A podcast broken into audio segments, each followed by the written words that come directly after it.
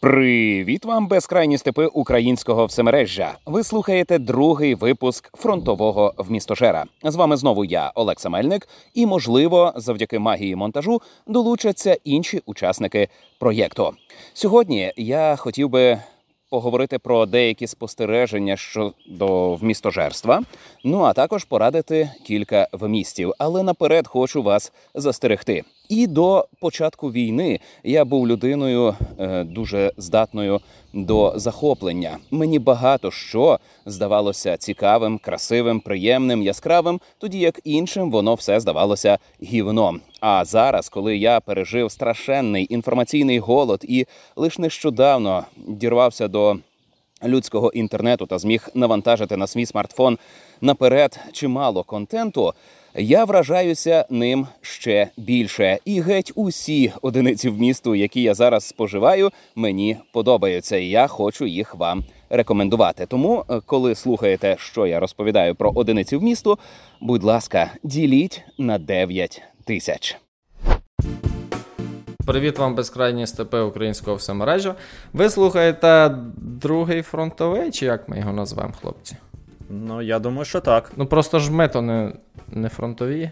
Ні, я розумію, ну ми прийшли, щоб підтримати Олексу, доповнити його розповідь е, і якось. Він теж буде слухати, напевно, так? Ми насправді виконуємо його заповідь. Він казав, що в містожарство існувало до Олекси, під час Олекси і буде існувати після Олекси. Тому ми просто продовжуємо цю естафету і будемо нести святий вміст в маси. Ну я насправді, чесно кажучи, не хотів писатися. Ну якось вважав це недоречним, але потім подумав, послухав Олексу, який е, сказав ті слова, які тільки що повторив, і подумав, е, чому він може записуватися там, знаходячись. А я, в принципі, знаходжу собі якісь відмазки. Дякую за натхнення, дякую, що запросили. І сподіваюся, що в нас вийде не гірше, ніж е, він на це розраховує. Угу. Привіт, Олексо! Якщо а чого? коли будеш нас чути. Так, треба, мабуть, представитись. Постійні слухачі в місто Жара, напевно, знають, що зараз з вами говорять Ігор Солодрай, Олександр Чернов і Антон Шаломецький. Правильно? Правильно? Все вірно. Так. Так. Ми автори в місто Жара. Так, так. Це ми. У подкасті в місто Жар хлопці раніше не брали участь багато. Так, оце тільки в минулому випуску Саня був. Так, в перший а раз. А тепер вони будуть тут регулярно, тому що нам треба компенсувати відсутність Олекси. Але коли він повернеться, мабуть.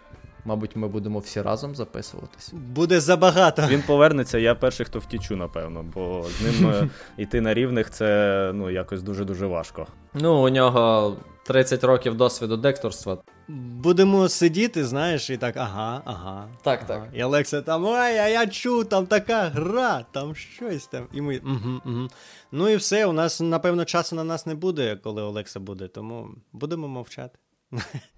Нагадую, я продовжую зависати у прифронтовій зоні. Просто зараз я від'їхав на кілька кілометрів від особливо небезпечних місць. Маю за щастя відпочивати під сонечком у лісі, трохи їздити на інтернети. І зараз я навантажив собі контенту десь так до кінця літа. Але є таке в мене відчуття, що споживатиму я його вже вдома, бо війна може скінчитися значно раніше, аніж спожитий мною контент. І ось так плавно я виходжу на те, що беклог мене таки наздогнав навіть тут. Здавалося би, я почав своє споживання з чистого аркушу. Я перезапустився, я почав сприймати вмісти якось по-новому, по-інакшому до них ставитися, але тим не менше. Беклог у мене виріс. У мене вже куплено кілька книжок наперед. У мене вже навантажено ігор наперед. Деякі з них я запущу зовсім не скоро. У мене море фільмів і серіалів на смартфоні. І це все мало би почати мене гнітити.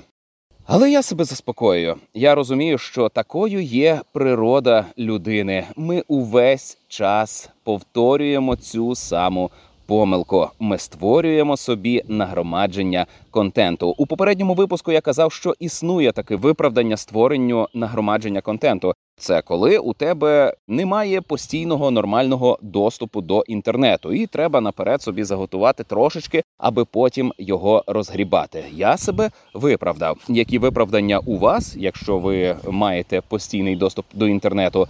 Я не знаю, але з цим треба попрацювати. Знаючи, що у нас уже так багато контенту, вчора я навіть відмовився від додаткового завантаження дечого. Так працює моє самостримання, моя дисципліна.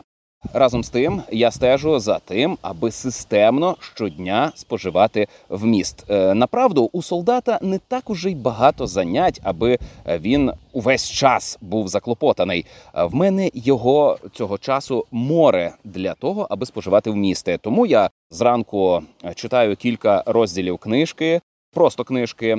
Потім читаю текстові квести, якусь частину. Потім проходжу дві місії в грі, е, яку я минулого разу вам радив Space Marshal. Також е, я зазираю у мемуари. До речі, я пишу мемуари, і зараз вони виходять на сторінці в містожера у Фейсбук. Ви можете почитати, як я потрапив у цю пригоду і як я її переживаю. Доволі доволі цікаво, судячи з відгуків, навіть чинних солдатів, таких більш справжніх ніж я, які дійсно кудись стріляють і бачать ворога, а не так як я ховаються по норах від артобстрілів. Так, я методично продовжую споживати вмісти, і вам заповідаю, це завжди треба робити методично, помірковано, стримано, так аби переварювати те, що ви спожили, і відчувати плинність, яку формують постійні нормовані порції контенту. Е, я це все вам уже багато разів повторював. Це просто те, що треба наголошувати, адже ми забуваємо. Ми випадаємо з цієї дисципліни. І зараз, коли нас огортає відчуття тривоги, коли ми в стані війни, е, особливо важливо тримати свою психіку в нормі за допомогою самодисципліни через постійний нормальний потік інформації. Ну і я вже казав, що сидіти увесь час на негативних новинах е, це небезпечно для вас. Стримуйтесь, стримуйтесь і від цього. Відволікайтеся на різні одиниці в місто. Я ось дзвоню додому, і дружина бідкається, що вона втомилася, і ось вона е, іде просто спати. А я їй нагадую, що кохана, обов'язково подивися кіно. Кохана, обов'язково пограйся у відеогру на PlayStation. Ти можеш, а я ні. То пограйся ще й за мене. Відчуй, що ти вдвічі більше погралась, ніж зазвичай. Це важливо, це дуже важливо. Перше, що я в принципі раджу вам споживати, це Олексини мемуари. Я знаю, що хлопці згадували минулого разу, але хочеться свої 5 копійок ставити, адже ну я реально з величезним захватом їх читаю і розумію, що мені приємно їх читати через те, що е, я відчуваю, що дуже багато схожих емоцій, які описує Олекса. І це насправді дуже імпонує. І щиро переживаю за те, що з ним відбувається там, і тому хочеться, щоб максимальна кількість людей е, так само долучилася до. Прочитання його е, текстів. Е, я зараз займаюся якраз публікаціями на Фейсбуці, і у кожного є можливість так само прочитати їх і залишити свої відгуки, коментарі. Е, посилання на ці публікації я залишу під цим відео. І я зараз їх публікую частинами для того, щоб е, ну воно трошки цікавіше було, для того, щоб люди могли виділити не півтори години на їхнє прочитання, да, а там 5, 10, 15. От, І потім повертатися там завтра, післязавтра. Ну, ти ще вставляєш ілюстрації там. ух. Так, я з ілюстраціями взагалі дуже дивна історія, цікава вийшла, тому що е, я коли першочергово запропонував колекції, що давай будемо публікувати, кажу, але давай мені якісь фотки скинеш. І він такий. Антоне, ну я реально зараз не фоткаю нічого, нема бажання, якогось натхнення. Ну, типу, давай якби без цього. Але я я вже не пам'ятаю навіть як, але якось вийшло, що все ж таки вмовив його надіслати кілька фоток. І і я зрозумів, і йому про це написав, що кажу: Олекса, ну реально твої фотки ну, заходять, тому що е, ти таким чином показуєш, е, який ти, як ти змінюєшся. Тому що навіть останню фотку я пост робив, де Олекса знову стоїть з автоматом, і коли були перші пости пости з так само з автоматом, але в казармі, то було, знаєш, кілька коментарів. Ой, Олекса, бери палець з курка, ну що ж ти так? А я писав, шановні, ну він прийшов, вибачте, болтусом в цьому в цій справі. Е, ну а як має бути? І от цей останній пост, де він вже повністю екіпірований, вже деяке там пройшло певний час, то вже видно, що палець він так не тримає. І насправді ну це ну, це прикольно. Це, це, це прикольно за цим споглядати, і прикольно бачити безпосередньо живу людину. І ну скажу відверто, я бачив останні фотки, і сподіваюся, Олекса не образиться. Він мені скинув, і я йому такий. Бляха-муха, це ти, звісно, Олекса, змінився. В плані, ну, не в не в кращу сторону. То, І е, ну, це прикро з однієї сторони споглядати, як людина змінюється. Але я сподіваюся, що ці публікації якимось чином е, все ж таки надають йому, йому якогось натхнення, і він про це вже писав в останніх своїх мемуарах, які ще, на жаль, не вийшли, от, але які ви обов'язково зможете прочитати. І він про це писав, що ці публікації, ці коментарі, ця підтримка і ті донати, які люди скидають, е, реально надихають його на перебування там. Тому я ж повторюся, хочеться, щоб е, як можна більше людей е, дізналися про його життя там на передовій. І окрема подяка йому за те, що він знаходиться там і, і охороняє, обороняє всіх нас. Ну, лише теж хотілося б попросити, щоб е, люди активніше щось коментували, писали, тому що мені здається, Лексі буде дуже приємно почитати, що ви про це думаєте теж. Насправді е, Олекса зараз не має доступу до свого аккаунту Фейсбука, але я при першій можливості намагаюся йому або в текстовій формі пересилати те, що ви пишуть е, люди, да, або робити скріншоти і йому скидати, коли він має там хоч якийсь доступ до там телеграму чи якихось інших месенджерів. Тому він читає, не завжди може відповісти, але знаєте, що він читає. А ще знаєте, е, хочу нагадати, що у нас є магазин коміксів UA Comics Коломия. Е, посилання на нього знайдете в описі до випуску. Е, там можна замовляти комікси і настільні ігри. Останнім часом ми суттєво розширили асортимент настільних ігор. Ну і за реквізити, куди можна скидати подяки за випуски теж знайдете. Е, і ще шукайте там посилання на е, вже опубліковані частини моїх мемуарів про цю е, війну. Ну а патрони в містожера уже прочитали всі історії, а їх там 44, здається. І я продовжую писати. Так, а і ще скажіть у коментарях, чи варто вже вмикати е, списання коштів на Patreon. У нас є Patreon, але після того як Patreon себе трохи дискредитував, я вимкнув списання коштів на Patreon. Е, але бачу, що інші діячі в українському інтернеті е, збирають кошти там. Я би теж хотів збирати кошти ще десь, тому чекаю на ваші міркування щодо цього питання було би цікаво з вами це обговорити. Сам я коментувати не зможу, але мені Антон перекаже у вигляді картинок і текстів те, що ви пишете. У нас е, назбиралося купа в місту, і ми сьогодні вам про нього розкажемо. Ну, спочатку, напевно, щось що дивилися. Рубрика Радимо подивитися. Давайте, напевно, я першою вірвуся, оскільки вперше приймаю участь у цьому подкасті. От і трошки про себе два слова скажу. Зараз я, по-перше, не маю величезного натхнення якогось е, там грати, дивитись кіно чи ще щось. По-друге, ну не вдаючись у ці там нюанси свого життя, немає так багато часу. От кіно, там всякі фільми дивлюсь рідко. Книжки я в принципі не читаю, окрім якоїсь там літератури повчальної. Так і хочеться спитати, чого прийшов? Да, чого прийшов? Тому що так, почекай, ще в мене є третя відмазка. От у мене є телевізор, є великий, 32 дюйми, але він має роздільну здатність нижче, аніж HD, щоб ви розуміли це. Після 4К грати на PS5 на такому телевізорі це реально вирви око. І мені, як графодрочеру, дуже важко з цим змиритися. Але тим не менш, е, за останній час, за три місяці, я подивився аж три фільми. Сьогодні згадаю лише два. Перший це був е, Uncharted. Е, не шедевр. Фільм. Не шедевр, звісно, що. Але в той же час не срань повна, на яку хочеться плюватись. Хороший, якісний блокбастер по мотивам гри. Єдине, що Реалізмом, звісно, в деяких моментах там і не пахне, юмор е, юмор є. Ось е, переглянути можна. Єдине, що в мене реально не міг позбутися думки, мені здавалося, що Том Голланд от-от надіне маску людини Павука. Я дуже люблю фільми Марвела, дуже люблю Павука, тим паче за його участі, тому мене не покидала ця думка протягом усього фільму. Але в той же час хочеться коротко сказати, що мені здається, фільм все ж таки достойний, вийшов непоганий, і при нагоді все ж таки хочеться, щоб люди його переглянули і підтримали Соньку Pictures, аби вона і надалі продовжувала робити ну, доволі якісні фільми по мотивам ігор. Я здивований, що ти позитивно відгукуєшся про фільм за мотивами гри. По-моєму, я такого ще не бачив. А ти не дивився Uncharted, да, ігри? Ні. Ні. Ну, я, ну, теж я, я грався в четверту трохи гру. А, А, так. Ну, цього достатньо. Фільм дійсно непоганий. Фільм дійсно непоганий. Я правда, правда дивився його давненько. Ну, я передивився, напевно, його навіть.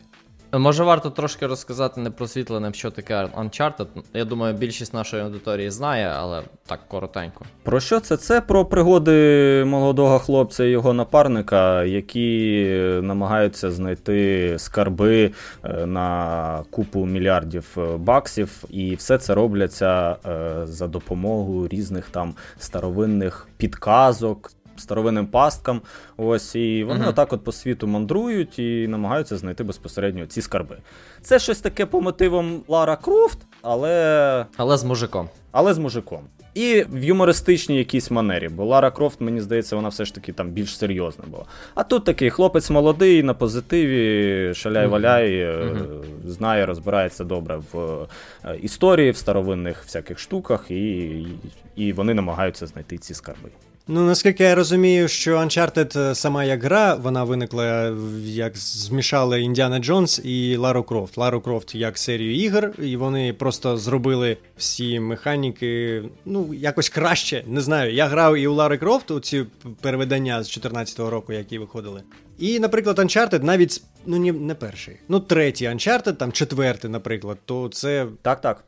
А це ж Naughty Dogs, так? Naughty гру так. робили. Я б тут згадав, це, звісно, вам буде, напевно, абсолютно не цікаво, але я якось бачив відео з якоїсь програмістської конференції, і там був один із провідних розробників з Naughty Dogs, і він згадував, що один із інструментів, який вони використовують для розробки, був написаний е, на мові програмування Lisp. Програмісти будуть знати. Ось що це значить, але це такий цікавий факт. Розкажу про кілька одиниць вмісту, які я споживав за останній час.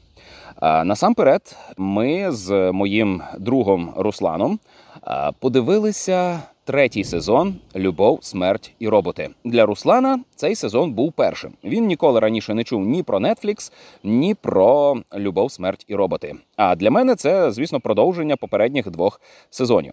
І як і раніше, кожна історія у Любов, смерті роботи самостійна і розгортається в своєму оригінальному світі та виконана у своєму оригінальному зображальному стилі. Загалом, третій сезон уже так не тяжіє до гіперреалізму, як перший сезон. Тут є лише одна історія, фінальна, яка мені здалася трохи е, на основі та навіть не знаю, там трошки і індійськості відчувається, і південноамериканськості, і конкістадори якісь. Не знаю, важко зрозуміти. Але е, вона мені сталася дуже реалістичною. Там технології на високому рівні. Решта історій е, виконані у більш художньому, красивому стилі. Часто е, персонажі мають якісь гіпертрофовані риси, і це все сприймається саме як намальовані історії. Ніхто не намагався вражати технологіями. По змісту третій сезон став, як на мене, більш жорстокий аніж другий. Другий я, я пригадую був е, таким поетичним, якимось меланхолійним. А ось третій він безкомпромісно жорстокий. Сексу нема. Е, Єдина оголеність, яка тут була, це член, який пісяє прямо в камеру. І це не те, що я хотів би бачити в плані оголеності. Е, Поки що за еротизмом перший сезон поза конкуренцією. В більшості сюжетів зло перемагає е, в третьому сезоні, і це якось наскрізна тема цього сезону. Є класна історія за мотивами Лавкрафта, де команда корабля стала заручниками монстра, що оселився у них у трюмі. І це історія про моральні вибори. Вона мене зачепила напевно найбільше. Хоча, а вже ж фінальна історія викликала найсильніші, але дуже негативні емоції. Словом, третій сезон, як на мене, розвивається в іншому напрямку аніж е, другий, і це на краще. Але досі хочеться, аби нам повернули той прекрасний, безбашений, абсолютно зварювалий перший сезон, де було так багато любові, смерті і роботів. Скажи, будь ласка, ви взагалі як от контент підбираєте? Це просто те, що дивилися, чи те, що ви реально радите? Олекса просто е, вивергає все, що він пережив. Олекса так працює. А я намагаюсь перебирати, і в результаті мені мало є що розказати зазвичай. Тому що в мене перебираєш- життя не таке насичене, як в Олекса. Я зрозумів. От, але, наприклад, сьогодні. Ну, я вчора книжку дочитав, але це знаєш, це один із тих випадків, коли якби був Олекса, то коли би я про цю книжку розказував, він би заснув. І тому якби. Крім того, ми з Русланом подивилися серіал Архів 81. І відразу хочу вас запевнити, що це е, серіал з наскрізним сюжетом, у якого історія має логічне завершення, яке можна було би далі розвивати в наступних сезонах. Простір для цього є. Але фінал не відкритий, він завершений, вичерпний, і е, герої досягають якоїсь поставленої мети. Архів 81 – це історія про е, молодого хлопця з е, давніми проблемами, який працює у музеї е, кінематографу, музеї рухомих картинок, здається, так якось. Він реставрує магнітні плівки і кіноплівки. І одного дня йому на реставрацію потрапляють плівки якоїсь дівчини, яка в 94-му році робила студентський проєкт чи магістерську роботу. Е, Щось таке. Він реставрував ці плівки, і замовник цієї реставрації запросив його на постійну роботу в ізольований центр в лабораторію його компанії, аби е, цей хлопець е, реставрував усю серію цих записів.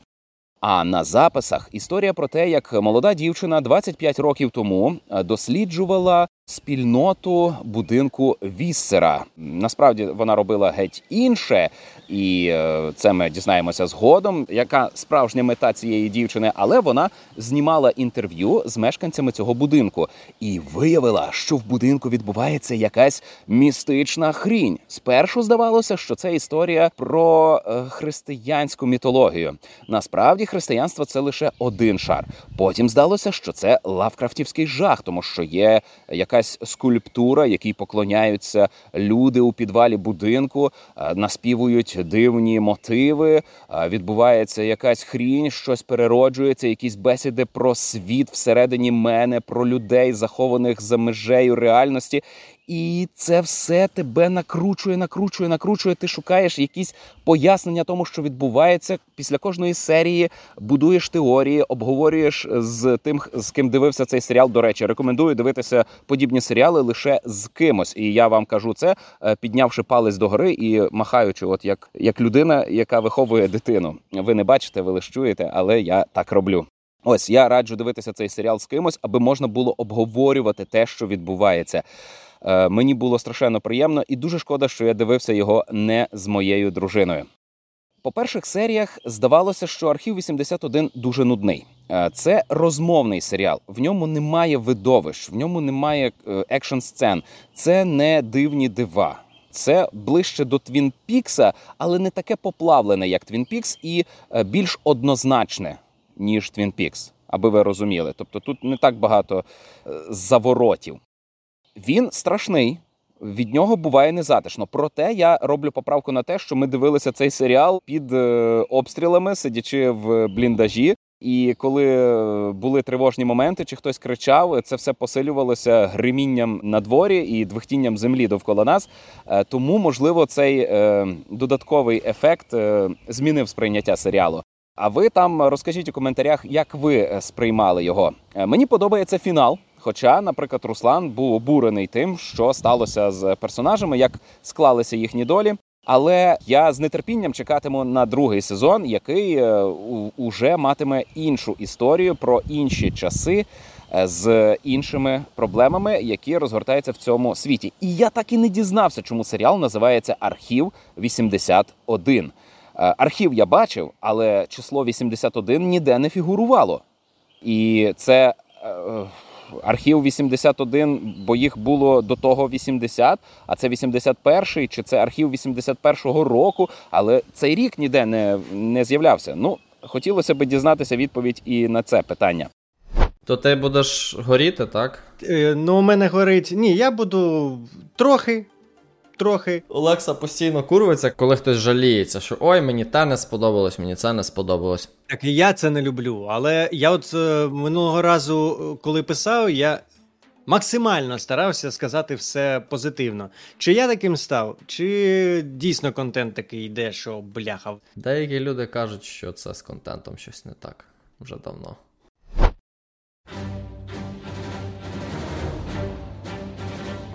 Я подивився вже 3-4 серії Обівана Кінові. Я розповідав минулого в минулому випуску. Але так склалося, що у нас випуск вийшов, і я кажу, що я навіть дуже-дуже чекаю цей серіал, дуже сподівався на нього. А серії вже вийшли, вже чотири. Напевно, коли ви будете слухати цей випуск, можливо, вже і всі серії вийдуть. Але я скажу, як от зараз. Рвані не вийшло. Це перший проєкт по зоряних війнах, який я. Нема такого, що я просинаюся уранці і пам'ятаю, що о, сьогодні ж зоряні війни, сьогодні там серія якась. Мандалорця я так чекав навіть. Ну просто по серіалах, якщо я не кажу, що там фільми чекав, а серіали ні. Мандалорця я чекав кожну серію, Боби Фет навіть чекав. А оцей я вже й не знаю. Ну, ти знаєш, якщо Саня таке каже, то тут є кілька причин. Або ти, Саня, постарів, або в тебе. Ну, те, що я ну, хотів якби, сказати. Війна, війна трошки вплинула на твоє сприйняття контенту, або ну це реально хрінь собача вийшла в них. Це перші такі враження. А от е, я не буду нічого казати про сюжет, про нього буду казати, коли все вийде. А є надія на покращення ситуації в наступних епізодах? Це Ну, надія завжди є, але не буде такого. От не буде. Ну я вже знаю, що не буде. Ну просто е, там, наприклад. Мандалорця знімали коли, то кожен епізод знімав окремий режисер. І коли ти дивишся цю серію, і вона якось така собі, постановка, там е, зйомка, щось там не сподобалося, то є надія, що наступний епізод буде інакше. Може, може і гірше, але інакше, тому що буде ну, інший режисер. А тут одна, оця оскароносна там Дебра Чоу, е, яка знімає всі шість епізодів. Чотири вже показали, і ну, акторська гра. Єдиний е, актор, який там є, ну, мені так здалося, це Юен Макгрегор, е, Обіван Кенобі, заради якого ми туди і прийшли. Гаразд, ну, може, це і достатньо буде, але ні. Там є ще дуже багато акторів, які вони не на своєму місці. От скажу так, от. Ну, я дивлюсь на них, і от мені здається, що це просто от місткаст такий. Невдалий підбір е, акторів. Чи вони взагалі не актори, чи вони. Ну, якось не йде. От не, не пасує, наприклад, там головному лиходію, який зараз там, ну, не Дарт Вейдер, який там є. Врахуйте, я нічого не кажу, що Дарт Вейдер. Я, я міг сказати, що все погано, все погано, але ж є Дарт Вейдер. І тут з'являється Дарт Вейдер. І я кажу: бляха, що це? Хто це? А це навіть його грає Хайден Крістенсен. Це актор, який грав його у другому та третьому епізоді. Нащо його взяли, якщо він у масці? Ну там він з'являється там обличчям дек- пару разів. Але нащо було його? Він ну він не.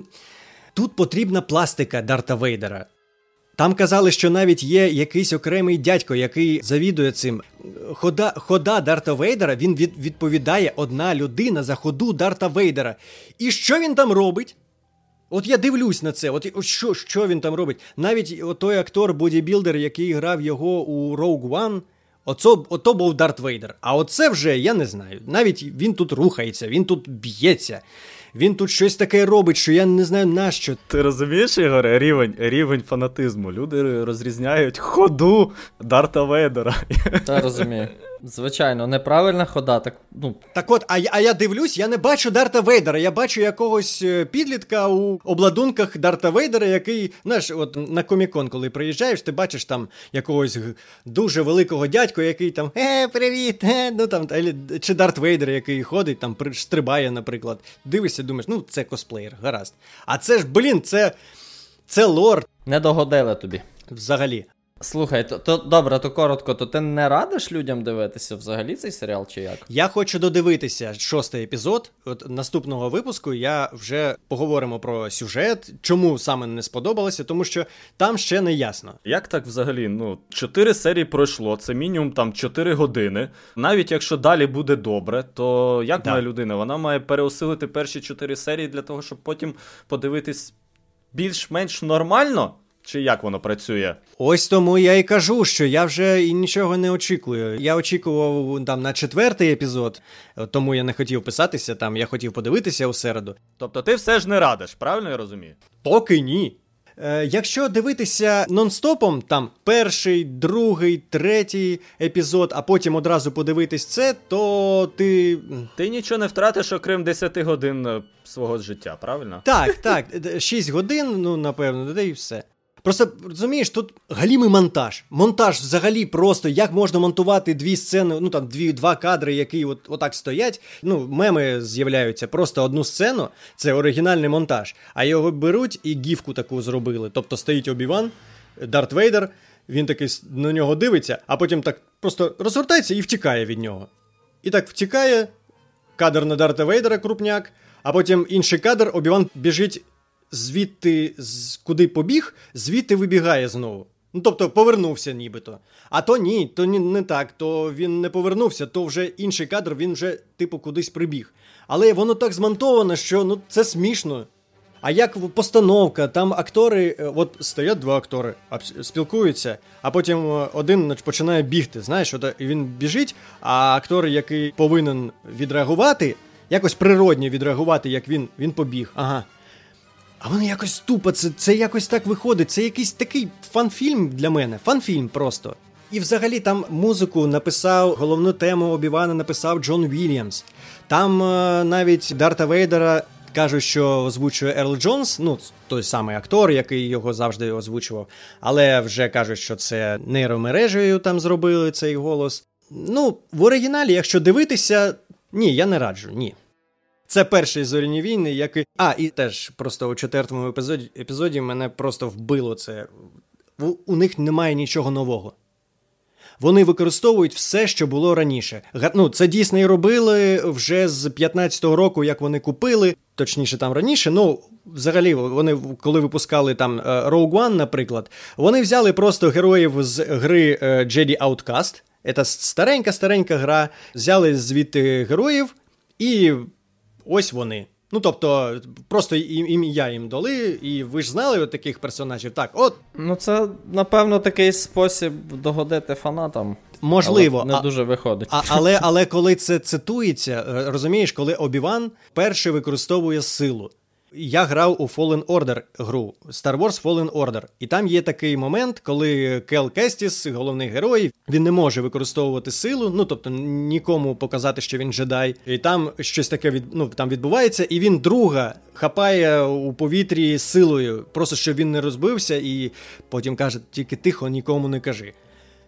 Але тут покадрово така сама сцена. Обіван не використовує силу, і тут раз, раз там щось відбувається, і він з силою хапає і, і просто покадрово показують. І потім четвертий епізод. Тут теж така темрява, стоять штурмовики, і Обіван е, просто у темряві вмикає меч і рубить одного, виключає знову темрява. темрява. Ну тут такий хорор-момент, такий прикольний, класний. Але бляха, це ж було в 2015. 15, здається. Ні, раніше. Раніше був трейлер е, The Force Unleashed 2. І це просто покадрово з цього, ну, з цього трейлера вони тут зробили те ж саме. Це я дивлюсь, і починається такий момент, і по два рази десь на серію кажу: ой, блін, ну нащо це? Ну тобто, ну я це знаю, я це бачив. Нащо ви це скопіювали просто? Це не відсилка, це е, не фан-сервіс, це просто копіювання вдалих ідей. Сань, ну а ти не думаєш, що це просто розраховано на аудиторію, яка ну трохи молодша за тебе, яка взагалі там не знає про що ти говориш, і що це вже було десь. Ну окей, ну просто це не так давно було. Дивись, це ж не пародія, це на фан-сервіс. Я ж кажу, вони просто скопіювали сцену.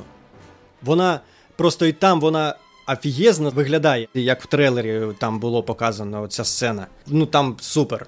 А тут, бляха, два штурмовика стоїть, і він от просто прийом такий ви- використовують. Я не знаю. Я коли дивився, от я спустошений внутрі. Так, хлопці, я думаю, ми вже тут достатньо нагрішили. Сань, давай ти підсумуєш коротко, чому ти його не радиш. Це ж він підсумував, що не радить. Так, ні, ну я, Та вже все. я вже думаю, все сказав. 20 хвилин. Що, серйозно? Дивіться, ми з вами ще не записувались, і я знаю, що якщо Олекса каже пункт, це може бути 20 хвилин. Ні, я не буду дуже довго, довго, тому що, ну, наприклад, Обіван ще не завершився. Я не хочу зараз щось казати. О, бляха. Ну, тебе понесло, Саня. Так, це все, не все, все, все, Це все. добре. Це добре, що тебе понесло. Просто розумієш, зазвичай Олексу несе позитивно. І він, напевно, буде незадоволений тим, що ти так довго не радив Обіван Кенобі. Коротше, я можу скоротити. Саня не радить, тому що хода у Дарт Вейдера хірова, монтаж паршивий, якийсь фан-сервіс Неправильний. неправильний. Нема. Актори грають е, хірово. Не радить витрачати ваш дорогоцінний час на цю нехорошу серіальну пародію. Ну от, Ігоре, бачиш, вже 20 хвилин можна зрізати. Ні, ну я не думаю, що ми будемо це викидати. Можна просто вказати, що може це буде рубрика Не раджу спожити. Але я не знаю, чи нам можна таку рубрику. Того що е, тоді подкасти будуть не по годині, а по 4. Від негативу, від е, похмурості, від жорстокості я хотів би перейти до е, невеличкої дози позитиву. І в мене на цю тему є аж два фільми. Перший це випускний рік. Абсолютна дурничка, підліткова майже, але вона буде цікава моїм ровесникам, адже головній героїні 37. Е, Це історія про австралійську дівчину, яка в кінці 90-х переїжджає до штатів і е, зіштовхується з критикою однолітків е, та вирішує стати популярною. Вона захотіла стати королевою випускного балу. І за два роки клопіткої праці над своїм іміджем вона таки стала популярною школяркою, старшокласницею, е, стала капітанкою чірлідерів.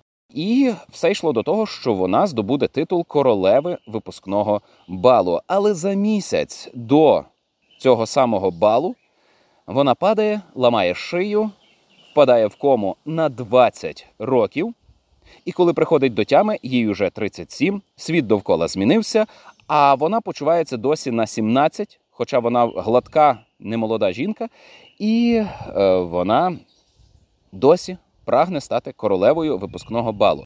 Це історія з одного боку кумедна, бо завжди смішно дивитися, коли старі люди намагаються молодитися. А з іншого боку, вона сповнена трагізму, і тут є дійсно е, багато зворушливих моментів, де е, ти дивишся на цю е, ну не дуже привабливу жінку з не дуже красивими формами, яка тим не менше залишається і жінкою, і людиною, і наївною дівчиною, і яка намагається досягти синхронізації, яка хоче нарешті стати дорослою, а вона пропустила 20 років життя і, і ніяк. І те життя, яке вона собі планувала, будувала, воно кудись зникло. І за чим тепер гнатися, які цілі перед собою ставити. Е, Кіно реально ставить багато класних питань, і е, воно допомагає краще зрозуміти, що у житті важливе, чого варто прагнути. А головне, хто вам допоможе досягти поставлених цілей, якщо ці цілі конструктивні. Рекомендую. Кіно називається Випускний рік. Давайте я ще щось пораджу. Ми дивилися серіал на Нетфліксі, називається Лінкольн Лоєр. Е, Це такий більше як розважальний, але це серіал про якогось там суперкрутого адвоката у, е, здається, Лос-Анджелесі. Вийшов один сезон, і протягом цього сезону він розслідує одну складну справу. Не розслідує, а як? Правильно, він же ж адвокат. Так він виступає захисником правовим чувака, який нібито скоїв убивство. Ігора, я тебе трошки переб'ю, я просто зараз зайшов. А ти дивився саме серіал, бо я от бачу, що є і фільм. Я вже після того, як подивився серіал, дізнався, що виявляється, є фільм, який старіший, і в якому в головній ролі цей Мак Конвей, чи як його МакКонеген. Меттю МакКонахі. МакКонахі. Так. Matthew Той, що він в інтерстелері. Угу. Так от, серіальчик в цілому нам сподобався. Ну він такий нехитрий, так? Типу, е, є одна справа, є оцей головний герой. Там вони намагаються кидати дуже багато гумору, але вони виходить, беруть кількістю, тому що багато жартів не дуже смішних, але через те, що їх дуже багато, то тобі інколи смішно. Загалом е, прикольно, це такий серіал, знаєте, для людей, які люблять дивитися оці баталії в суді. Знаєте, що там ось той сказав те, той сказав те, а тут свідок, і його спитали отаке, і він поплив, і тут виявляється, що насправді все було не так. От якщо вам подобається отаке дивитися, то в цьому серіалі цього багато. Я думаю, що буде другий сезон, тому що, як зазвичай роблять е, з такими серіалами, там в самому кінці, коли здається, що все вже зрозуміло, справа вирішена, всі секрети розкриті. Раптом виявляється, що є ще одна нерозгадана таємниця. Так, і на цьому серіал е, ну, сезон закінчується. Або адвокати іншої сторони просто подають апеляцію і починається все спочатку. Е, Ні, ну це в реальному житті так, а в серіалі в серіалі трохи не так. Е, Ось, але нам також непогано показують персональну лінію цього головного героя, так, адвоката. Ну, взагалі починається серіал з того, що він давно не практикував Адвокатську діяльність. адвокатську діяльність, так, тому що у нього були проблеми, з ним стався нещасний випадок, і через цей нещасний випадок він почав вживати таблетки, і, і він, типу, на них підсів, і через те, що він на них підсів, він припинив працювати. І серіал починається з того, що він уже якби відновлюється від цього, так він йому вдалося позбутися цієї залежності, і за дивним збігом обставин, е, а саме убили якогось там адвоката, який був з ним знайомий, і цей чувак, якого вбили, він залишив свою практику йому у спадок виходить. Хоча він, наш головний герой, цього взагалі не очікував. Але він е, скористався цією можливістю, е, щоб повернутися до справи, так би мовити. Ну і протягом серіалу нам просто показують оцей процес, як він. Він, типу, раніше колись був успішним крутим адвокатом, потім він потрапив ось в такі обставини життєві, коли він припинив діяльність, і як він це відновлює. Так, оце нам в серіалі показують. Фільм я ще не дивився, але збираюся, тому що серіал нам сподобався. Буде цікаво послухати твою думку після того, як ти фільм переглянеш. Ну, мабуть, все. Ну, раджу подивитися Лінкольн Лоєр. Е, там на те, як там від кого там яка хода і е, яка там постановка кадрів, я в цьому абсолютно не розбираюсь. Я е, дуже інтуїтивно оцінюю фільми. Там мені сподобалось чи не сподобалось. А інший позитивний фільм називається в українському перекладі Боги геві металу. Але в оригіналі назва, мені здається, більш якась краща. Це Metal Lords, повелителі металу. Щось таке. Насправді мені здається, що це духовний сиквел фільму Детройт Рок Сіті. Якщо ви бачили Детройт Рок Сіті, ви мене зрозумієте. Тільки цей е, більш лайтовий. Е, Діється у наш час. Е, Двоє старшокласників мають свій пост дез метал дум рок гурт. Е, Вони себе вважають наступниками прогресивних е, течій е, року. При цьому вони опираються на рок е, 70-х, 80-х років, і така музика молоді вже здається не цікава. Молодь любить Imagine Dragons. Але хлопці вперто стоять на тому, що вони послідовники Scorpions, Motorhead е, та інших крутих чуваків. І музика культових рок-виконавців лунає увесь фільм. Цей фільм сповнений металу. Ну і це історія про дружбу, історія про зраду, історія про пошуки себе, історія про перше кохання, про перший секс. Тут є все. Е, Історія з наркотиками, хоча ніяких наркотиків не було. Але навіть це є. Ну бо як може бути рок та без наркотиків? Тут є травми, тут є пристрасті, тут є вороги, тут є геть усе, і при цьому це дуже легке відпочинкове кіно. Нам, дорослим дядькам, які щось та й знають про рок-музику, його дивитися було цікаво. І я би радив вам теж його глянути. Ще раз, боги геві металу. Це все є на Netflix. Так, так, воно доступне, і е, все, що я вам описую, має український переклад або голосовий, або текстовий. А і до речі, про переклад тут багато матюкаються. Учениця вчителя називає кант, тобто пизда.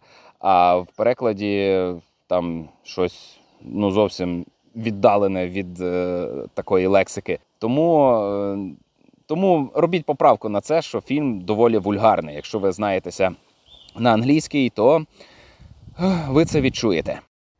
Давай я розповім про Діабло А, вот. трохи. Давай. Давай, Сань. Буду намагатися е, контролювати себе. Так, я погрався у нову гру Diablo Immortal. Вона зараз у беті. Вона вийшла на Android iOS і також на ПК.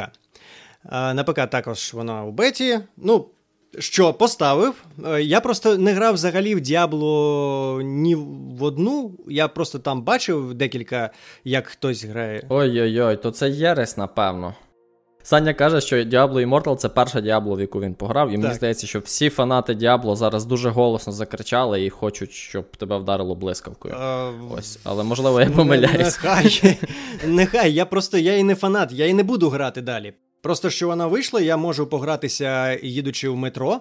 А я люблю, коли у мене є якась гра, яка телепортує мене з кінцевої там, станції метро до кінцевої. Якщо у мене є такий телепорт гра, то це дуже добре. І он от поставив собі Diablo Immortal, побігав. Я не буду ніяких там особливостей називати, тому що це, от на, насправді, фанати вже спробували. Воно безкоштовно зараз бета висить, тому я просто кажу, що от спробував. Чим воно цікаво, я можу грати, наприклад, у метро, потім залишити гру, прийти додому, сісти за ПК, запустити і грати далі з ПК. Просто використовуючи один сервіс от Battle.net і, і все. Ну, це прикольно. Ну, це якщо ти граєш у Diablo, якщо тобі це подобається. Я граюсь навіть вдома, граю з телефона, якщо я хочу пограти. Ну, цікаво. Займає, є сюжет, е, є стилізовані ці ну, сюжетні вставки, які я пропускаю. Е, ну, от. Але е, знаю, що це вже друга гра. Ну, тобто, на моїй пам'яті була перша Battlefront 2 з лутбоксами такими, що е, піднялась така буча, що все. Зжирають гру тільки за те, що у неї є такі лутбокси. Ну, тобто, pay to play. Не знаю. Ну, тобто, якщо ти хочеш далі грати, тобі треба качатися. І чи не заплатити, та й грай собі. От це людям не подобається. Там рейтинг вже. Так в Діаблі так само, так? Та ні, наскільки я знаю, в простій нема такої штуки. Ні-ні-ні, я про Immortal. Я про Diablo Immortal. Це саме у цій грі. Ну, на моїй пам'яті я кажу, що перший раз таке було з Battlefront 2. Коли там взагалі в гру засирали саме через лутбокси, а гра непогана. Це вже друга така хвиля, не знаю. Ну просто там зараз занижують оцінки і взагалі бомблять там на гру. Навіть все, закривайте гру, ми не будемо в неї грати. Ну, це Я думаю, ці крики даремні, тому що вони все одно зароблять купу грошей. Ну вони за перший день заробили вже мільйон, якщо я правильно па- пам'ятаю. Та й будуть заробляти. Там є у що грати. Там дуже багато. Ну зараз мені на початку багато контенту. Е, Я приходив навіть якийсь там рейд, і це було дуже довго, але цікаво. Ну тобто приєдналися там е, хлопці, там ми разом бігали, цього боса били. Ну, це було. Просто я не можу іноді ну, там, е, стільки часу приділити цій грі. Слухай, Саня, а розкажи трохи, як воно грається от на телефоні. Просто Diablo це ж треба або дофіга клікати, або дофіга е, натискати на клавіші, а на телефоні ти без перестанку тапаєш, чи як це працює? Ну, нормально. Ну там е, рухатися дуже нормально. Ну, тобто, просто як у всіх іграх. А тут кнопочки так. Там чотири кнопки маленькі супер ударів, одна кнопка велика е, звичайного удару, і є ще маленька така піндюрочка вилікуватися. Це дуже важко у пилу, там, якщо якщо там дуже великий бос, там, і він тебе хрінячить, тобі треба втікати, а а ти шукаєш ці кнопки. Ну, тобто, як нажати, щоб не натиснути щось непотрібне. А є Саня донат такий, щоб збільшував цю кнопочку. Ні, ну можна підключити, наприклад, геймпад. Це буде, якщо ти носиш з собою окремо з телефоном геймпад, це ти можеш зробити. А я бачив такі штуки, є, що, типу, геймпад, ти на нього чіпляєш телефон. Таке Так, є. так, так. Можна таку, можливо, буде зручніше. Ну, не знаю, мені зручно. Поки у мене не було таких босів, щоб мені треба було таймінги ці вищитувати і натискати в потрібний момент. А складність там вибирається, чи там просто. Ні, ти приходиш, як усіх у фритуплейках, ти приходиш і тобі кажуть, що от зараз буде легко. Приходиш в наступний раз у цю ж місію, тобі кажуть, так, зараз буде нормально, а зараз буде там наступного разу. Угу. Ну, бо я третю трохи грав, то е, я пам'ятаю, там складність це там ціла система складності, так? Тобто ти можеш собі, по суті, нескінченно ускладнювати е, гру, і відповідно отримуєш більший лут і все таке. Ну, тут ти будеш, коли приходиш на якесь, е, на якесь завдання, тобі кажуть mm. якийсь там рівень, щось. Ну, просто я зараз не звертаю на це уваги. Ну, якось так ось все просто виходить, це початок. То тобі, як не фанату Діабло, Diablo Immortal подобається. Це тільки для мене як от пограти у метро. Дома я не буду. Ну, я приходив додому, тут є консоль, є нормальні, ну тобто є ігри, ну тобто великі сюжетні, тобто. Ага, є нормальні ігри, а є Diablo Immortal, так? А, а є ігри. Ні, ну є ігри, які я використовую в метро. Це якісь карточні ігри, там якісь слова чи щось. А то а це навіть сюжетне. І це, це сесіонне. Ну тобто я зайшов, я пройшов одне під, підземелля, все, вийшов з метро і. А якщо зв'язку у тебе в метро нема, як воно тебе обриває тобі цю сесію чи Ну, повертає? так, так, так. А повертає потім чи ні? А, не знаю, не викидало ще. Оце ти рекламу київському метро зробив зараз. Ну, ну так, не було ще жодного разу, що викинуло. А скажи, будь ласка, от е, Ігор, я трошки мені дійсно цікаво, тому що я, в принципі, ну не те, щоб моніторю, але в мене на слуху ця гра, на слуху критика гравців. Вони там на метакритиці ледве не 0,9 балів поставили їй. Ось, і все через цей донат. Е, Ти можеш Сань пояснити, в чому заключається цей донат? От якщо ти не платиш, тобі що, е, даються якісь боси, яких нереально пройти, чи тобі треба там замість там. Двох годин е, рейд е, проходити, він в тебе займе 10 годин. Як взагалі цей донат побудований? Я не дійшов ще до такого, щоб я не міг далі пройти, але е, там буде таке, що тобі потрібно мати якийсь там рівень, щоб при, прийти далі. Я це навіть ну тільки чув. Я не знаю. Я, я звісно, не буду донатити, але це як я розумію, в фрітоплейках як це працює. Щоб тобі йти далі, тобі треба мати рівень. Е, Щоб його отримати, Ну, вони це хитріше роблять зазвичай. Ти такий. Ти такий йдеш, йдеш, хоп, помер. І воно такий, ну, ти помер, але ти можеш заплатити 5 баксів і ти не помер. Ну, це дуже спрощено, але суть така. Ну, у тебе так, так. е, Ці зілля відроджування вони з'являються і вони дуже рідкісні. Напевно, тобі насипають, якщо ти донатиш. Ну, більше такого. Ну, тобто, мене вбивали, але я просто опинявся там на початку і біжав, ну, туди біг, та й все. Ну просто, е, щоб тобі йти далі по сюжету. Треба дуже багато гріндити, бігати по цих підземеллях, щоб нарощувати рівень. А якщо ти заплатив бабоси, то цей рівень росте дуже швидко, і ти не будеш бігати окремо, гріндити і нарощувати собі рівень, щоб пройти далі. Ну, напевно, це так працює. Як завжди, платиш за економію часу, щось таке. Так, так. Ну, я просто що спитав, бо я чув дуже велику критику з приводу Assassin's Creed Odyssey, да? Мгм. От, що теж ти плати за те, щоб час зекономити, все інше, але от е, ну, я її добив, і в принципі, ну да, я до, до хіра часу на неї витратив. Більше половини до війни, і от зараз потрошки грав. І в принципі, ну, мене не склалась думка, що ну, в мене є така гостра необхідність донатити для того, щоб щось там підвищити рівень свого чувака. Ні, спокійно собі граєш, поповнилось, пішов далі. Ну да, не можете його вбити. Ну нічого там, годинку-дві пограв своє задоволення, прокачався, пішов, добив того боса, якого ти не міг до цього вбити. І саме цікаво, чи дійсно ця критика е, об'єктивна, чи це, знаєш, так, аби, вибачте, попиздіти. Ні. Ні, мені. Я зрозумів, Сань, що ти, що ти як не фанат, чи навіть не відчув е, цієї необхідності донатити, правильно? Ну, напевно, я і не відчую. Я не знаю. Я пограв скільки? Чотири дні. Ну, тобто там по, по дві, по три годинки на день я грав. Було цікаво. А зараз, ну, тобто, повернутися вже якось вже і. Але е, просто я зараз нікуди не їжджу. Напевно, якщо б мені потрібно було зараз їхати зі своєї станції метро там на протилежний бік Києва, і це займе там півтори ну, годину, гаразд, годину займе точно, то е, напевно я згадаю про Діабло. Immortal. Зрозуміло. Ясно. Я хотів розказати про гру для VR, для PlayStation VR. Взагалі, коли ну я, по-перше, виїжджав, я нічого не брав, крім консолі, то в останню чергу дружина нагадала, що каже, я її хотів залишати. Вона каже, да може візьми, ну тому що, по-перше, і коштує вона нормально, і дефіцит, і не так багато місця в машині займає. Я її закинув. А потім, вже, коли там більш-менш обжилися, ну там знайшли житло, там поселилися, то ситуація заспокоїлася більш-менш, то відправили мені родичі VR.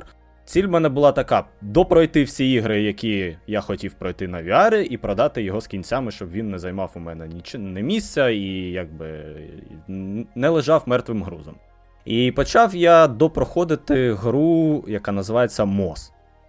І забігаючи трошки наперед, окрім неї, я більше у VR нічого не грав, тому що, ну, з причин, які я розказував на початку цього подкасту. Е, Мені дуже сподобалась ця MOS, по-перше, через те, що ну, вона доволі я б сказав, медитативна. Ми граємо за мишку, яка намагається врятувати свого дядька від злої змії. Вона не складна, вона не важка, за винятком кількох босів. Але зараз в цей час мені дуже важко грається в якісь екшени, в якісь там сюжетні ігри. Ну, мені важко сприймається. Мені просто хочеться сісти, відволіктися і ні на що не звертати увагу, і просто спокійно пограти. І от якраз мост ця гра, яка повністю задовольнила мої потреби. Тим паче, вона в мене її роздавала колись по підписці безкоштовно, але я все ж таки б радив би її придбати, хто не зміг її вихопити, хто має VR. Тим паче, що зараз вийшла вже друга частина. Її, звісно що зараз купляти не буду, можливо, згодом, пізніше, коли все більш-менш налагодиться, і ми зможемо повернутися до нормального життя. Гра будується наступним чином: ми, ніби велетень, да, людина, яка сидить на стільчику, і перед нею знаходиться локація. Так. Це локація лісу, наприклад. Там є е, дерева, є гілочки, є каміння якесь. І от ми, дивлячись зверху на цю мишку, керуємо нею для того, щоб вона пройшла з лівої сторони локації управо. Угу. От. Для цього ми маємо заглядати. Тобто ми не просто сидимо на стульчики, але іноді нам треба припіднятися, подивитися, що знаходиться за стінкою, тому що перед нами знаходиться стіна. А якщо ми, наприклад, заглядаємо в бок, то там може бути якесь провалля, в яку ця мишка може звалитися. Тому ми трошки рухаємося, але ну не так сильно, як, наприклад, там в е, стрілячках чи Ну, щось. Для геймплея, знаєш, що є, е, окрім того, що ми на геймпаді керуємо цією мишкою, б'ємося, да, іноді є такий інтерактив, як, наприклад, е, е, завдяки геймпаду потрібно пересунути якийсь камінь або якусь статую. І це я вже безпосередньо роблю своїм геймпадом. Тобто не мишка підходить, його штовхає, а я на- нахиляюся до певного камінчика, наприклад, затискаю там кнопки якісь і тягну фізично геймпад, і таким чином тягнеться цей, цей, цей камінь. Після чого ця мишка може застрибнути на цей камінь і рухатись далі. Геймпад, ти маєш на увазі оці штуки для VR чи конкретно геймпад? Ні, конкретно геймпад, вона грається суто з геймпадом. Мови тут не потрібні, що в принципі, ну теж е, ну вони тут не ніяк жодним чином не задіяні. От. Ясно. Підсумовуючи, я скажу, що гра хороша, класна, медитативна, спокійна. До речі, платина теж доволі легка. Я, ну правда, я ж повторюся, я її вже колись починав, я її суто допройшов, і на весь час з платиною у мене пішло щось чи то 8 годин, чи то 9. Єдина лише одна там ачівка, яка потребує пройти твій рівень від початку до кінця, не помираючи, і тут. Треба трошки позаморочуватися зі зберіганням в хмарі ну, своїх збережень. Да? Все інше проходиться там буквально спокійно, без всяких проблем, якщо ти просто граєш і насолоджуєш і нікуди не поспішаєш. Ну і ще з читання я би радив вам гру, яка називається Delight Games Premium. Ця гра доступна у підписці Play Pass. І у цій підписці доступний геть увесь контент у неї. Власне, це версія преміум. Як я прочитав в описі, то е, вона якось продається, в неї є якась сума, і ви платите один раз та маєте увесь контент, який в ній наявний уже, та увесь, який буде додаватися згодом. В чому суть? Delight Games – це по суті е, бібліотека інтерактивних книжок. І в цій бібліотеці на зараз є е, кільканадцять повноцінних книжок, і кожна з цих книжок складається із розділів, на прочитання якого треба, ну принаймні з тих, що я вже прочитав, треба десь три чи більше годин. Усі книжки англійською мовою. Е, Мого знання англійської вистачає, аби розуміти більшість тексту, а е, незрозумілі слова ну, доїжджаю е, з контексту. Так, це інтерактивні книжки. У вашого персонажа є параметри. Наприклад, зараз я читаю е, вибір чарівника. Це історія про бойового чарівника шукача пригод, е, який у фантазійному світі е, переживає різні пригоди. В мене є здоров'я, є мана, є гроші і є мораль. Коли я читаю сторінку дві тексту, в кінці я можу зробити якийсь вибір: чи атакувати, чи піти ліворуч, чи праворуч. Може бути агресивний е, метод, може бути мирний метод. Тощо я роблю вибір. Як правило, вибір складається з двох варіантів, і після того рухаюся кудись далі по сюжету. А параметри персонажа можуть змінитися. Крім того, є е, ресурси, які заробляються загалом е, на мій аккаунт.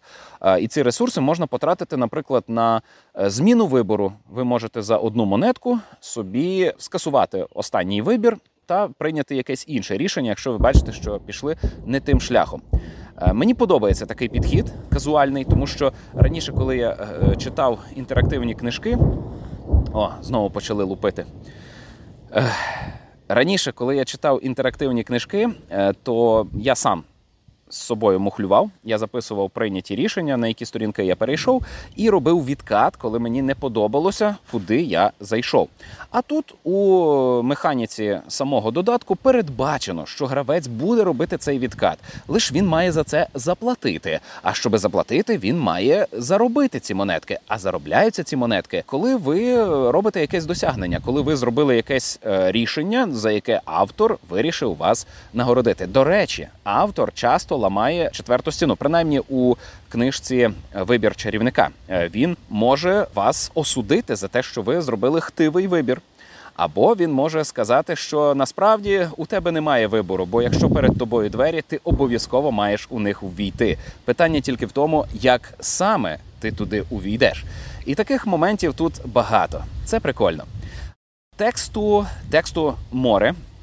І це в більшості книжка. Інтерактиву тут менше, але е, це вирішує проблему того, що мені треба вилазити і шукати собі якусь нову книжку почитати. Е, На вибір, е, окрім вибору чарівника, є вибір демона, є старшокласники зомбі, є детективні історії, є фантастичні історії, є на вибір море всього, і контент постійно додається. Принаймні так пише в описі. Я ще не бачив, щоб додавався новий контент, але той контент, який доступний вже, а додаток е, важить всього лише 23 мегабайти. 23 мегабайти для мене, для людини, в якої інтернету майже немає, і я вилажу на горб, аби зловити кілька додаткових мегабайтів. 23 мегабайти і е, велетенська бібліотека з інтерактивом та ілюстраціями. Е, Це, це подарунок долі. Якщо би ви хотіли підучити англійську, якщо вам цікаві е, отакі пригоди, то зверніть увагу на Delight Games. Хлопці, у вас ще тут є Dying Light 2, давайте може ми його коротко згадаємо. Ми про нього вже говорили 3 чи 4 випуски. Що ви хочете додати? Я добив нарешті сюжетну лінію Dying Light 2, і в принципі моя думка не змінилася з приводу цієї гри.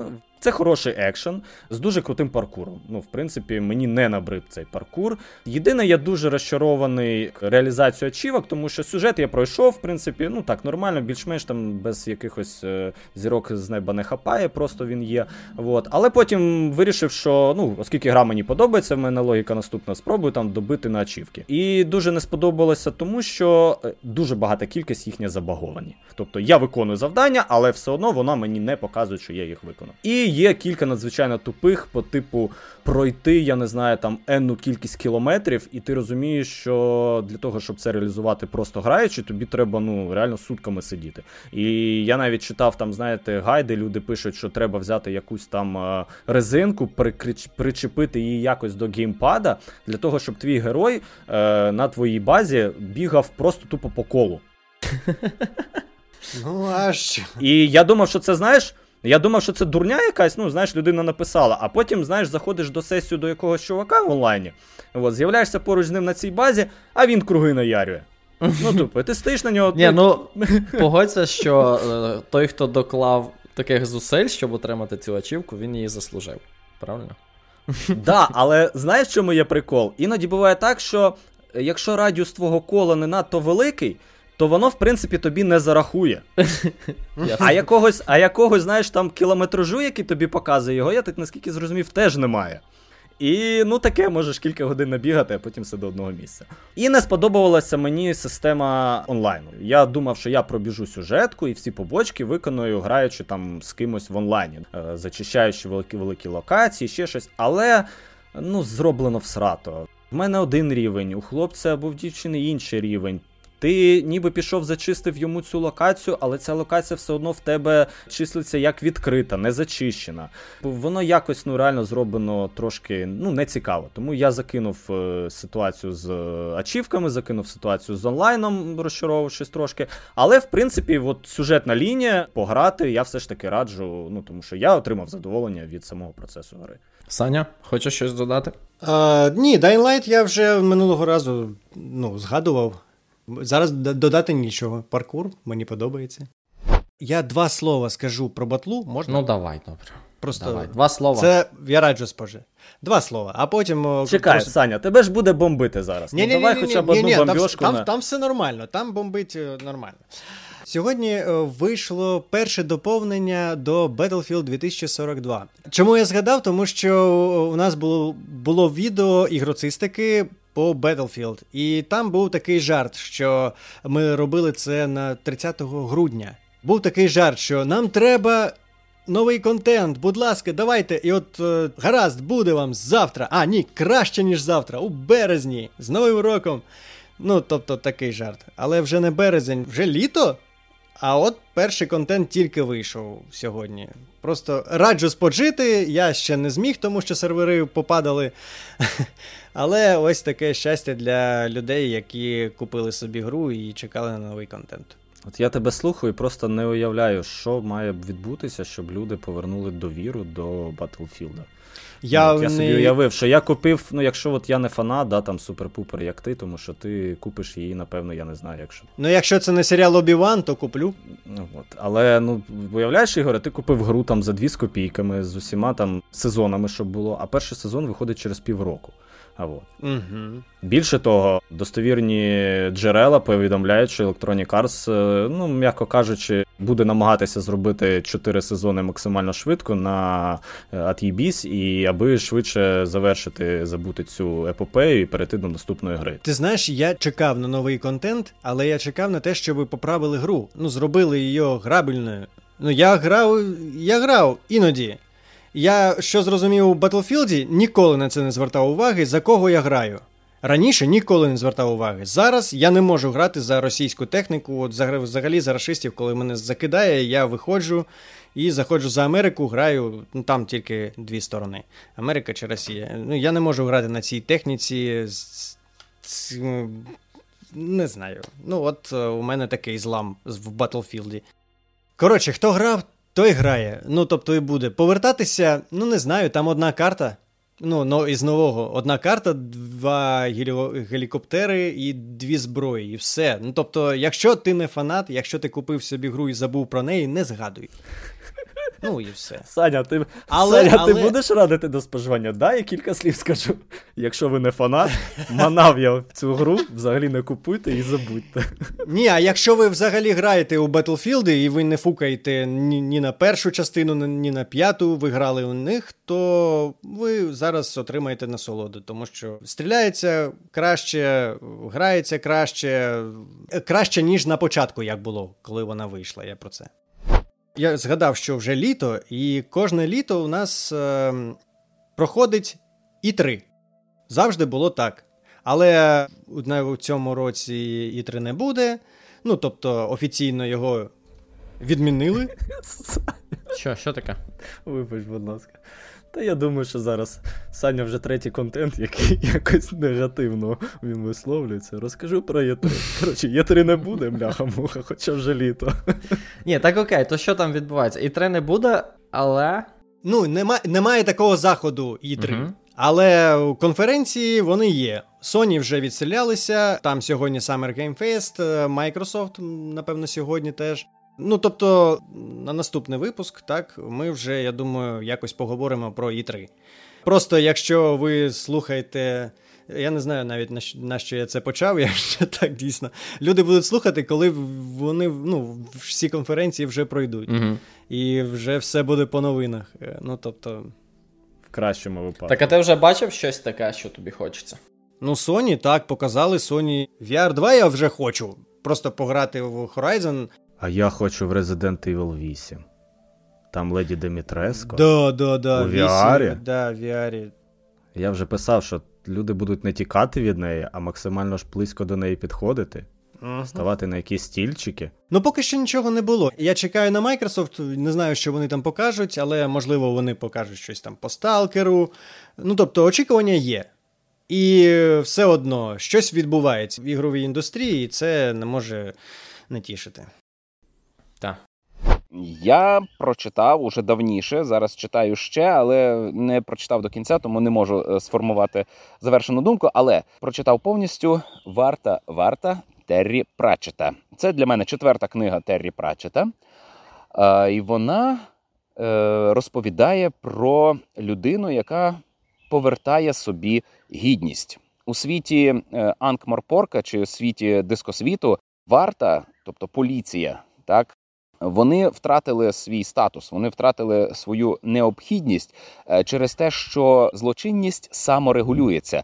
Е, Тут є гільдії злодіїв, убивць, і вони діють по квотах. Тобто передбачено, скільки е, злодій може за рік обікрасти кого. Люди можуть виписувати собі квитанції, можуть наперед замовити пограбування, щоб прописати пограбування себе у свій бюджет і не зазнати серйозних збитків. Тому подібне. З огляду на це варта не є е, чимось необхідним. Ну вони все одно ходять вночі і кричать опівночі, що все добре. А тоді вилазять е, злочинці е, і починають виконувати свої квоти.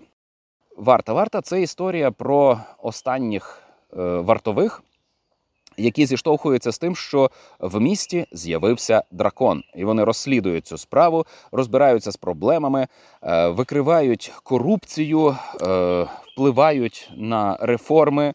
Е, І тому подібне. Е, Це е, історія досі в дусі Террі Пратчета. Вона дуже навіть гумористична. Вона висміює багато аспектів. Зокрема, мені страшенно в'ївся в пам'ять епізод, де досліджувалося питання випадок один на мільйон. І йшлося про те, аби влучити у дракона, у вразливе місце дракона, так, аби це був випадок один на мільйон. Бо вважається, що якщо випадок один на мільйон, то це може спрацювати. Але якщо випадок не один на мільйон, то може не спрацювати. І е, герої тривалий час вели дискусію, що зробити для того, аби випадок був справді е, унікальний один на мільйон.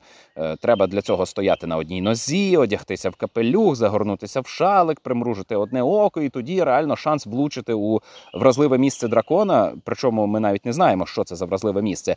Цей шанс буде один на мільйон. Ну і тому подібний гумор використовує Террі Пратчет у своєму творі.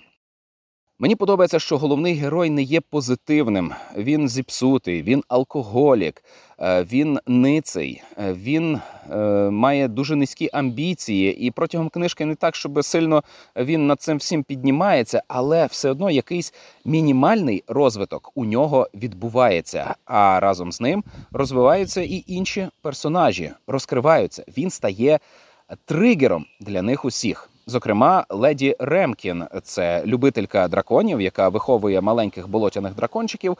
Е, Вона розкриває себе як жінка завдяки цьому е, пану. А цей пан стає справді мужчиною поруч із нею. І це нам нагадує про те, що ми є кимось лише завдяки нашому оточенню. Самі по собі ми не варті нічого. Рекомендую варта варта Террі Пратчета. Є українською мовою в цифрі, є українською мовою в друці. В друці воно має дуже гарне оформлення. Рекомендую. Добре, е, хлопці, наостанок я хочу вас спитати: ми будемо стріми проводити чи ні?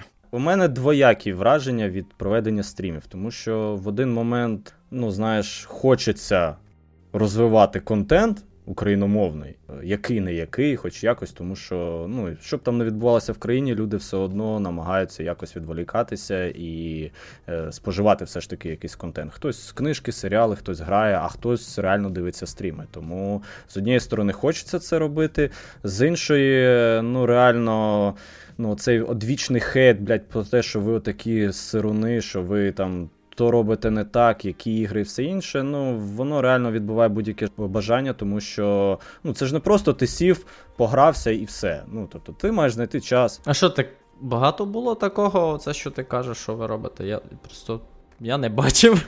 Та багато, та дохіра, я тобі серйозно кажу. Ну я просто групу продовжую вести цю фейсбуківську. Знаєш, коли там люди питають якісь там речі, як пройти, або якогось напарника знайти, щоб отримати ачівку. Йому пишуть, іди у військкомат, шукай напарника там. Знаєш, типу, а, а що які нахрін ігри, які це. Ну знаєш, якось ну важко це сприймати. Я розумію, що ну не не треба на все реагувати, але для мене основна проблема це те, що я маю виділити для це час, я маю забрати цей час у родини, я маю сісти емоційно, ну, використати свої ресурси на це. І потім вислуховувати щось подібне і розуміти, що воно не дає якогось результату, навіть мінімального не обнадіює. Ну, по правді, ми не знаємо, який там буде результат, тому що відколи війна почалась, ми не проводили стрімів ніяких. З однієї сторони, так. Ти маєш зараз рацію, тому до чого я це все веду? Що я б, напевно, все ж таки спробував якусь там мінімальну. Активність. Активність, ні, а, от, щоб це було регулярно. Мінімальну активність на регулярній основі, да, на мінімальній регулярній, не знаю, там раз в uh-huh. тиждень, і подивитися, який буде фідбек. І відштовхуватись вже від цього. Тому що, ну, ситуація неоднозначна. Я можу Battlefield пострімити. О, бач, а Саня хоче. Ні, ну я можу один стрім, наприклад, провести, щоб просто подивитися, як люди реагують. Мені все одно насправді, от що ти кажеш, е, що люди ну, не сприймають деякі, вони дуже закапуються у війну і все. Але як казав Олекса, якщо ви можете грати, то грайте. Ми саме для цього вас обороняємо. Ну, я тобі скажу, що завдяки цим словам я, напевно, Олексаним, я напевно і почав грати хоч якось на PlayStation і дивитися якийсь контент, тому що ну, от реально він цим надихнув, і він, як виявилось, потім не один такий, е, так, хто так. з військових хто так каже. Угу. І ну, можливо, це якесь виправдання, можливо, а можливо, не виправдання. Е, назви всього, що я е, описав. Е, знайдете в описі до цього випуску. Я сподіваюся, що це буде неважко для того, хто публікує. А публікує це Антон Шоломицький. Будь ласка, оплески Антону Шоломицькому. Це дуже важко. Повірте, я йшов до цього дуже довго. А зараз я скинув е, відповідальність за публікацію випусків містожера на Антона. Він з цим порається. Він розповідає, як йому важко. Я вірю і йому треба якось подякувати. Як не грошима, до речі, а гроші можна скидати за реквізитами, які знайдете в описі. То як не грошима йому подякувати, то хоча б вашими коментарями. Бо в містожер це таки колективна праця. З вами були Ігор Солодрай, Олександр Чорнов і Антон Шаломицький. Ви слухали другий фронтовий випуск в містожера. Словотоку про здорове споживання в містів. І якщо ви раптом все ж таки змогли осилити, дослухали цей подкаст до самого кінця, то будемо дуже вам вдячні, якщо ви не полінитесь і зможете залишити коментар з вашою думкою з приводу того, чи хотілося б вам ще почути, е, окрім Ігоря, мене і Олександра. Ну, Олексу, само собою, всі хочуть почути да, Олексу. Ти коли називав, ти теж чекай, не сказав, чекай. що Олекса з нами. Він з нами. Олекса з нами. Це ми до нього підмонтовані. Я розумію. Я до того, що якщо хтось хоче написати, що він не хоче чути Олексу, Олексу, то ну, тут є лише один варіант відписка і кудись туди за перебрік. Нагадуємо, що е, ви можете підтримати проект Містожар на Патреоні. Це зовсім не обов'язково, але у вас є така можливість. І почуємося пізніше. Я не за тиждень, мабуть. Всім дякую за увагу і вам, хлопці, за компанію і за запрошення Ігоре. Па-па. Так, до наступних зустрічей. Па-па. Ну, то все. То все. Цей випуск вийшов навіть довший, ніж попередній. А я розповів геть не про весь контент, який я спожив за е, останній час. Ну, я продовжу досліджувати інформаційний потік та розповідати вам про найкращі, найяскравіші, найцікавіші е, прояви. Е, І так, у мене вже були, вже були випадки, коли я щось тут спробував на війні. І воно мені не сподобалося. Я його вилучив і вам про це розповідати не буду. От так от, от так от. Тобто, я, всупереч тому, що сказав раніше, не все вподобаю. Дякую, що слухали. Я розумію, що це е, тараторення. Я розумію, що я е, говорив з вами біг пес через ОВС. Можливо, не дуже е, це продуктивно. Можливо, ця інформація не дуже корисна. Але я з вами майже 30 хвилин вправлявся у виразному мовленні. Я знову відчував себе диктором, і ви зробили це можливим. Дякую вам. З вами був Олекса Мельник. Ви слухали другий випуск фронтового чи прифронтового в місто Жера. Почуємося колись, коли це буде можливо. Па-па! А, і ще подякуйте Ігору за те, що він е, монтує випуски. Це теж е, дуже важлива частина е, цього проєкту. Ну і якщо хлопці тут говорили у цьому випуску, то подякуйте їм за це. А, Ігоре, а на закінчення, знаєш що, із е, фільму Metal Lords або Боги геві металу можна взяти е, кавер, який виконують у кінці цього фільму. Так що бувай здоровий. Mother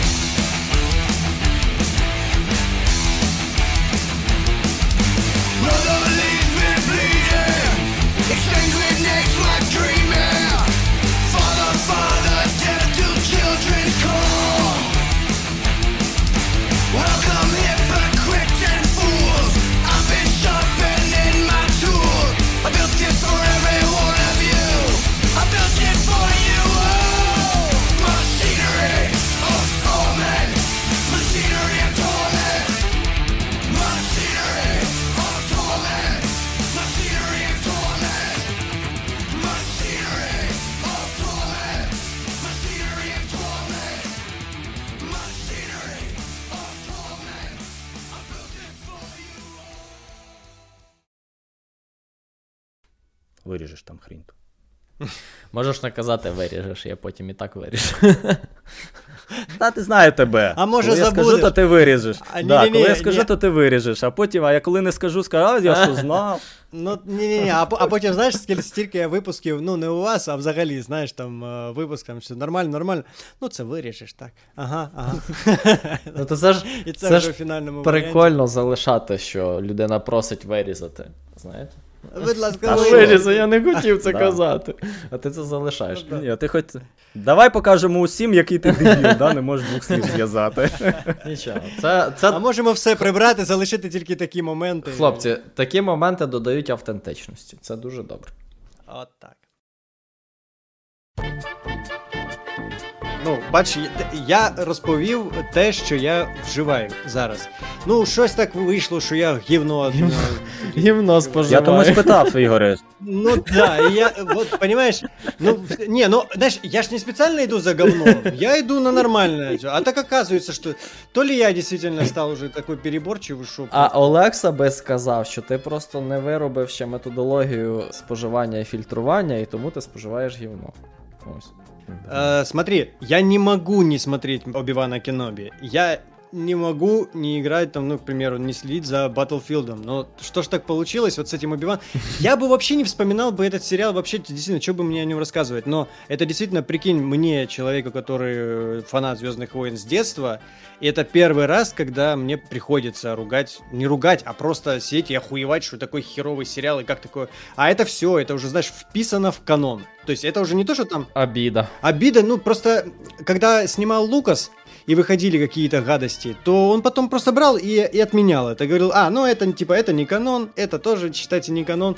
А теперь пришел Дисней, и они навели порядок. Они навели прям вообще, знаешь, такой легенды, это отдельно, это вообще все, что делали не мы И канон. Там вписали вот только там фильмы, там э, не с- мультсериал, там какая пару игр каких-то там, и все. И это то, что сейчас выходит, это то точно будет канон. То есть вам не покажут больше, значит, ну какой-то другой нормальный фильм, не снимут про это. Ну, про этот э, сюжет. Слухай, Саня, знаєш, що я подумав? Ти як е, найбільший фанат зоряних війн у світі, може ти е, здатен створити рубрику про зоряні війни у місту жарі? Ти можеш говорити про зоряні війни, ну скажімо там, я не знаю, 100 годин. Та я думаю, що 300 може. Зможе. 300, 300 про зоряні війни, 150 про Battlefield. Може, спробуємо щось таке? Не хочеш? Просто рубрика окрема. Ну, типу, який, я не знаю. Ну так, типу, як окрема лінія подкасту, де Чорнов розказує про зоряні війни. Там можемо, а що. Ну, дійсно, Перше головне, це чи тобі це цікаво, чи витрачав би ти на це час. Поки що це цікаво. Якщо буде ще один серіал Обіван, то напевно я, я стану просто от, оцим дідом. Блять, хуйня, все хуйня. бля». Я а раніше було, да? Так, ну, да. Не, ну понимаешь, я еще просто не дошел до момента, что почему это все происходит. Я говорю, это я оставил все вот для сюжета. Блин, ну мне придется все-таки сказать в следующем вместо Жерри я э, сделаю очень лаконично. Ну, подведу и, и маленький итожек. Потому что, ну, блин, тут просто понятно, почему... Ну, мне уже понятно, почему оно такое хуевое. В Звездных войнах там свои войны. Вот это вот, знаешь, место насиживают, одни, другие, третьи. А есть там главная тетка, которая делала хуйню, делала три последних эпизода. Это на ее совести. Саня, прибережи це на наступні випуски. Я взагалі хотів сказати одразу, що жінки я не бачив не один фільм, який жінки зробили нормальним. Ой-ой-ой-ой-ой-ой. Але ну я знаю просто аудиторію, яка в нас дуже раніма. Я подивився чорну вдову, вибачте. Я вчора Та ні, ну- як фанат, фанат Марвела і подивився чорну вдову, я одразу сказав, що бляха, напевно, його Ой, якась жінка. хлопці, А нема на вас Шан-Чи, Олекс. а Шан-Чи смотрел? Я хотів дивився. А подожди, смотри, вот Шан-Чи, э, Знімала вдова, жінка? потом, не-не-не, э, этот, э, вечные, вечные, это ж все туда же, вот три, сери- три фильма, которые никакущие. Мне кажется, это просто такая тенденция пошла. Чи Пока- хотів згадати, я б його навіть порадив по причині того, що він виявився не таким хіровим, як я про нього думав. Це єдина причина, чому я раджу його подивитися. Ну, вот то, что я хотел сейчас про этот Мисс Марвел сказать, что вот тоже. Я просто ни хера не ждал, или ждал, что, что это будет херня, а оказалось весьма ничего.